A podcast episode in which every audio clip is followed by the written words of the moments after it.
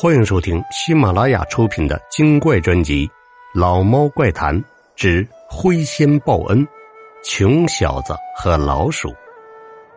红尘紫陌见何家，此生有涯亦无涯，独立寒秋当风露，始信前身就是花。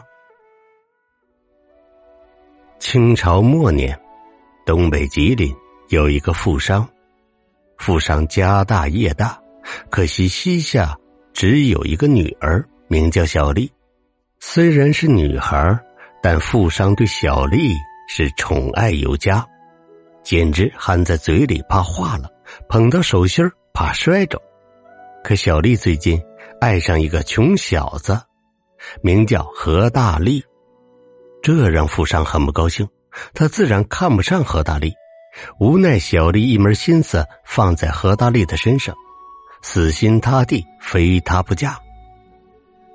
富商没有办法，只能让何大力入赘到他们家，不过有个条件，先让这何大力在他家做工2年，看一看他是不是一个可造之才，再决定是否将女儿嫁他。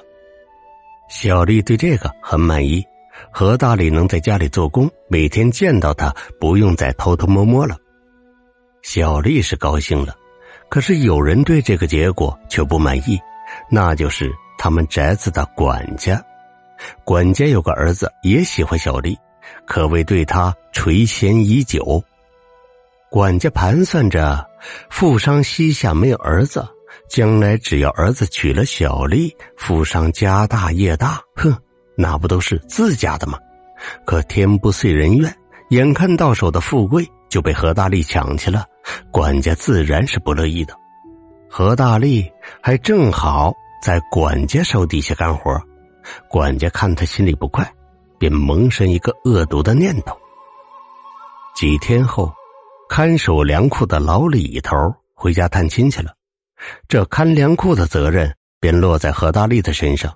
小丽虽然舍不得何大力外出，可耐不住这是富商做的决定，只能放他离开。看着二人依依不舍，老管家嘴角露出一丝歹毒的笑容。到时候有你好受的。富商家的粮仓在城外20里处的一处山脚下，大力初来乍到，未免不适应。此时正值冬季，北风呼啸，何大力在漏风的茅草房里冻得是瑟瑟发抖，一连几天没有睡好。可是想到朝思暮想的小丽还在等他迎娶，所有不适都被他忍了下来。这天半夜，大力起床撒尿，忽然听到粮仓里传出动静，他以为遭了贼，连忙钻进粮仓查看情况。当看清声音的来源，紧张的脸上不免露出一丝哑然。哪有什么贼呀，分明是一窝小老鼠。何大力本想找东西给这窝老鼠砸死，可看着老鼠一家在粮仓里冻得瑟瑟发抖，不免心生怜悯。算了，这天寒地冻的，你们也不容易，就住在这儿吧，少吃点粮食，不然我也交不了差呀。那大老鼠似乎听懂了他的话，后腿站立，抱着爪子不断朝他行礼道谢。何大力瞬间感觉这老鼠有灵性，就在打算回屋的时候，忽然闻到了一股火油的味道。没等他反应，粮仓外边瞬间丢进了一个火把。冬天本就天干，再加上浇了火油，粮仓瞬间燃烧起来。何大力本想往外跑，可是看到粮仓里一窝眼睛都没有睁开的小老鼠，顿时心生不忍，于是撑起衣服将一窝老鼠全兜了出去。万幸何大力没有受伤，只是粮仓内的粮食都毁了，连他住的茅草屋都不例外。何大力抱着一窝老鼠，你看看我，我看看你，都不知咋办。粮仓被烧的事儿很快传到富商的耳朵，顿时火冒三丈，当即要把何大力送官法办。可一旁的小丽死活不让，无奈管chế一支煽风点火，何大力最终被送到了官府牢房。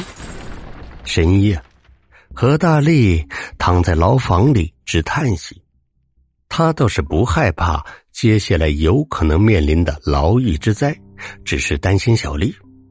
何大力想着想着，就这么迷糊的睡了。梦中，他来到一个神奇的地方，周围云雾弥漫，忽然面前出现一只老鼠，他自称是林子里的灰仙，感谢何大力在粮仓救了他的老婆孩子，于是特来帮助他越狱。可何大力死活不肯，他要是一走，那不就坐实了粮仓是他烧的，日后没有办法跟小丽相见了。灰仙思考片刻，决定帮他洗脱冤屈，于是告诉何大力，让他跟县老爷说3天时间一定凑够富商家烧毁的粮食。说罢，灰仙化作一阵青烟消失不见，何大力随之惊醒。但何大力说要补上富仓家烧毁的粮食后，众人为之不屑。早在几天前，管家就跟富商达成了交易，只要将小丽嫁给他儿子，他就帮助富商补上亏空的粮食。富商欣然应允。要知道，在那个年代，一袋米能买2个丫鬟，这满满一粮仓足以让人争得头破血流。小丽已经被富商软禁起来，就等着管家补上粮食后嫁给他的儿子。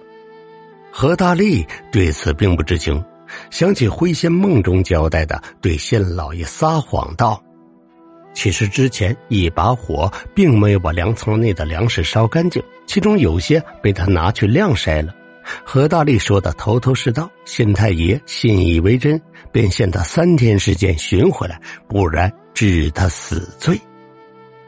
小丽在听说这个消息，一颗闲着的心也放了下来。只有一旁管家满脸不屑，他何大力能骗得了别人，可骗不了他。那粮仓在他烧之前，早就把里边粮食转移到他的家，如今何大力想要3天找回来，无异于痴人说梦。他要是知道那粮食就藏在他们家，那就有鬼了。话是这么说，可管家这些日子一直都在提防着，要是真被人发现粮食，那他可就惨了。何大力虽然暂时争取了3天的时间，可他的心里没有底气。很快到了第3天，县太爷见何大力迟迟交不出粮食，气得当即下令要把他问斩。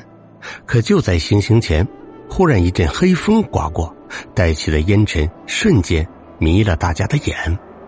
待烟尘散去，众人惊奇地发现，行刑的擂台周围摆了满满的几10袋粮食。